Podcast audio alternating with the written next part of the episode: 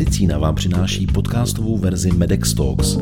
Poslechněte si skutečné životní příběhy lidí, kteří dokázali zvládnout obtížnou situaci. Jejich vyprávění inspiruje a motivuje ostatní a ukazuje cestu k naději. Já jsem Jiří Pešina a přeji vám příjemný poslech.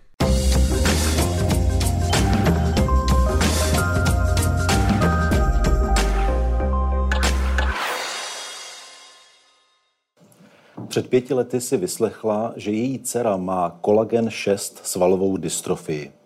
Rozjel se nekonečný kolotoč návštěv lékařů a terapeutů. Musela se naučit svou dceru masírovat, cvičit a protahovat. Odešla z dobře placeného místa a začala pracovat pro pacientskou organizaci. Svůj osobní příběh o boji s byrokracií, okolím, společností, školkami a školami nám přichází vyprávět Jindra Landová.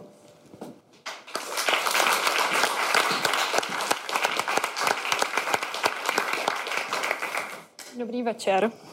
Já moc eh, děkuji za krásný úvod. Eh, já bych se sama popsala jako, eh, že jsem obyčejná máma.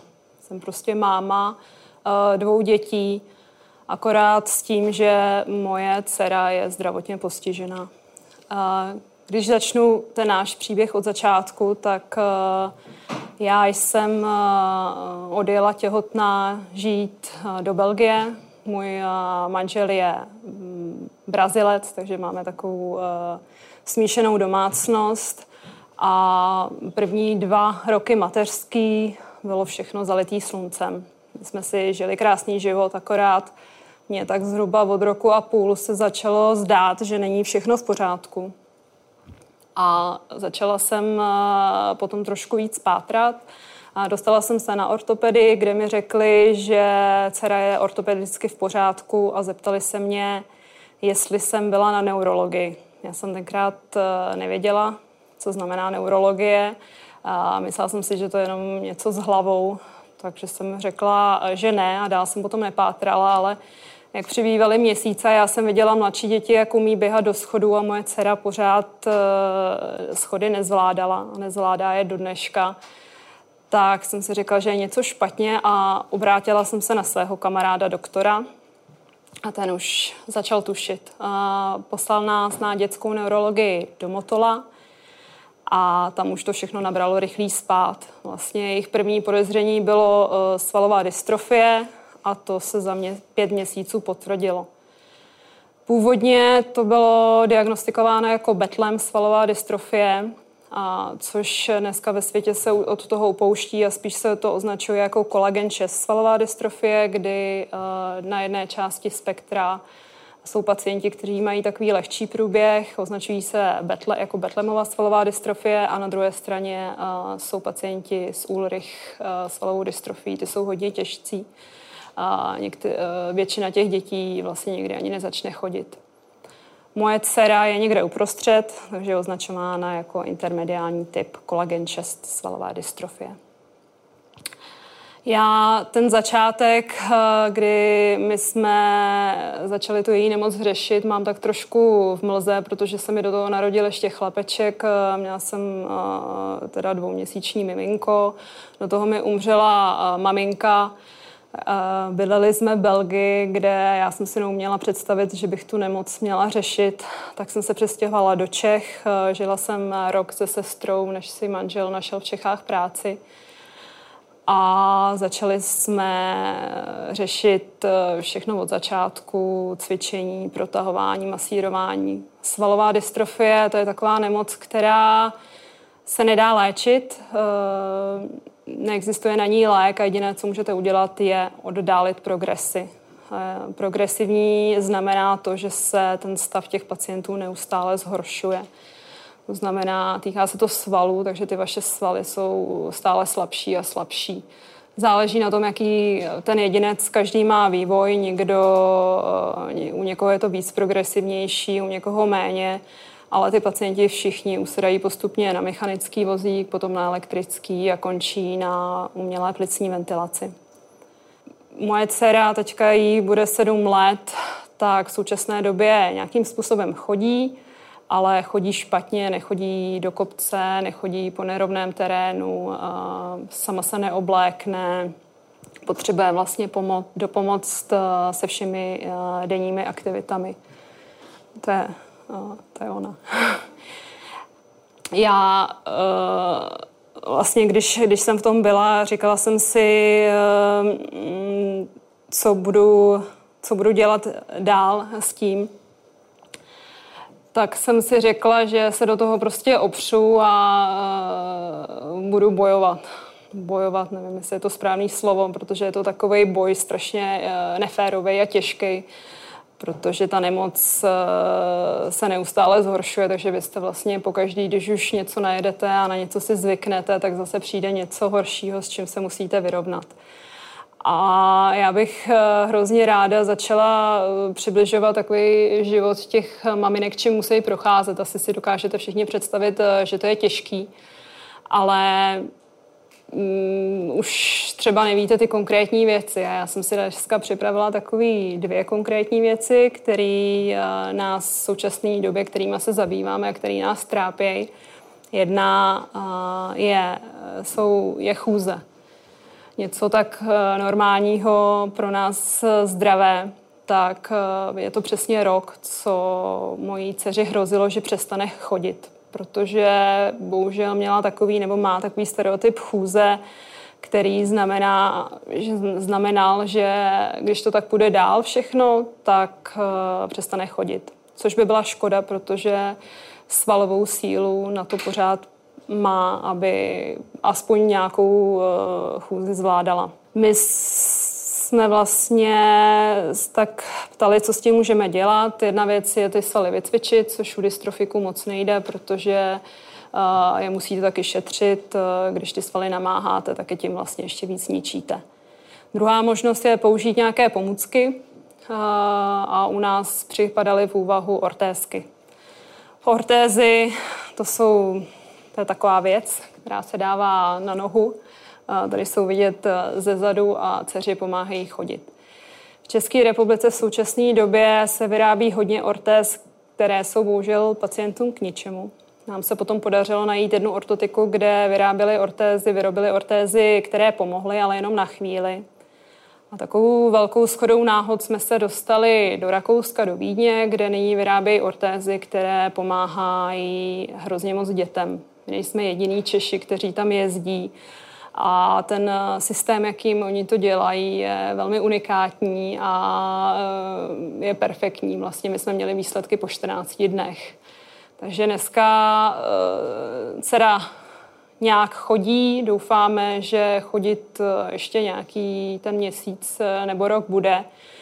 A protože když usednete trvale na vozích, tak s tím samozřejmě jsou zase spojený další a další komplikace a čím díl přijdou, tak tím líp pro ní. Jediný problém, který je s tím spojený, je, že jsou velmi drahé. Ty naše konkrétně stojí 150 tisíc a jsou jenom na dobu, než vyroste. A teďka už nás vlastně letos budou čekat druhé což je jedna z věcí, která doprovází vlastně rodiny, možná asi všech fyzicky postižených, že to stojí, když chcete opravdu něco dělat, tak to stojí velký peníze. A když chcete, aby vám s tím někdo pomohl, tak musíte absolvovat neskutečné kolečko mm, běhání po úřadech, vyřizování, dohadování se, doprošování. A to já bych eh, chtěla, přála všem mámám, aby tohle absolvovat nemuseli. A protože my vlastně jsme eh, sami se zasadili o to, že naše dcera eh, stále ještě chodí, tak tam potom je vzniká takový paradox, že pro ty úřady zase ona je vlastně de facto zdravá. Takže, takže nemáme na nic nárok.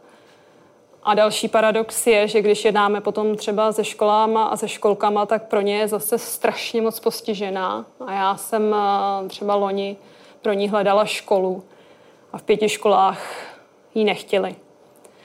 Což pro vás jako pro mámu, když, když jdete do té páté školy a zase vám řeknou, jestli by nebylo lepší uh, pro ní najít místo někde jinde, tak už prostě na to nemáte sílu. Takže jsem jí dala odklad a čeká mě to letošní školní rok. Moc se na to těším. A není to jenom škola, je to bohužel i školka.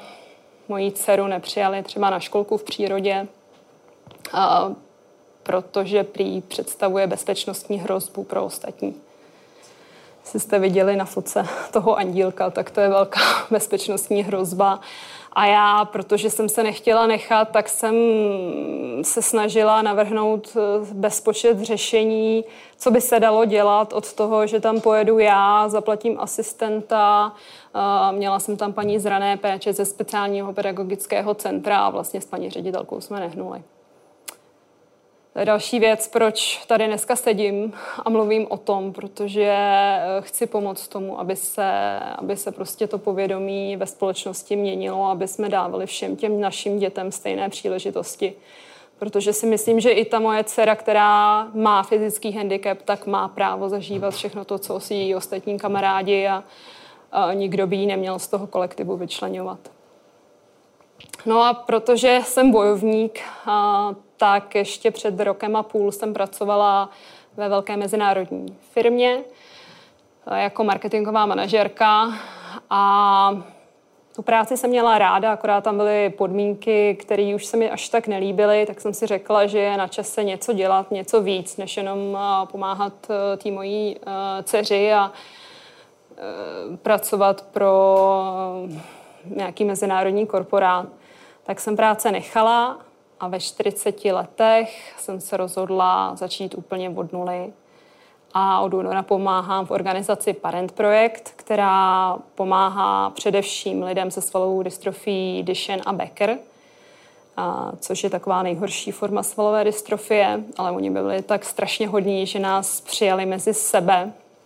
A já, já jsem za to moc ráda, protože tam je tým absolutně neuvěřitelných lidí, kteří odvádějí skvělou práci a já se je teďka snažím podpořit a pomáhat jim a vlastně naším cílem je měnit, měnit tady tu společnost a prostředí, aby prostě všechny ty mámy jako já nemuseli procházet tím, čím procházím.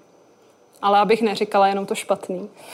Není to všechno jenom špatný a i ty školky, i školky znám případy, kdy, kdy to jde a lidi, maminky jsou šťastní, že mají prostě úplně úžasný, úžasný ředitelky a učitelky. Tak eh, možná jako kdokoliv, kdo si prošel nebo prochází nějakou nemocí nebo nějakou velkou životní událostí, tak i mě to, ta nemoc dcery něco dala.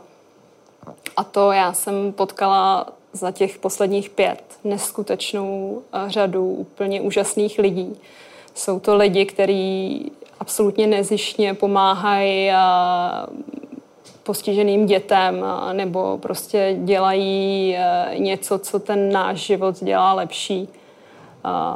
Mnohdy bez nároku na nějaký honorář nebo opravdu za nějaký minimální peníze a já jim všem strašně moc děkuju a strašně moc si jich vážím. A to je asi tak ve zkratce ten můj příběh. A já bych jenom závěrem řekla, že se opravdu cítím být jenom jako obyčejná máma, jak to některý uh, jiný maminky to mají možná jinak, kteří říkají, že jsou možná silný, možná vyvolený, tak já se tak necítím. Přála bych všem dětem, aby se narodili zdravé a měli ten uh, start do života stejný jako všichni ostatní. A úplně poslední slovo závěrem protože pracuji pro tu neziskovou organizaci Parent Projekt a pomáhám s fundraisingem. Tak když nás podpoříte, budu moc ráda. To za pozornost.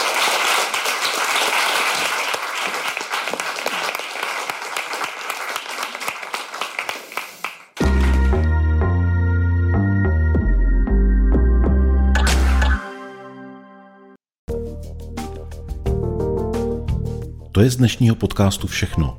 Další díly najdete na portálu mojemedicina.cz a v podcastových aplikacích. Videoverzi Medex Talks sledujte na YouTube. Díky za to, že nás posloucháte nebo se na nás díváte. Naslyšenou příště se těší Jiří Pešina.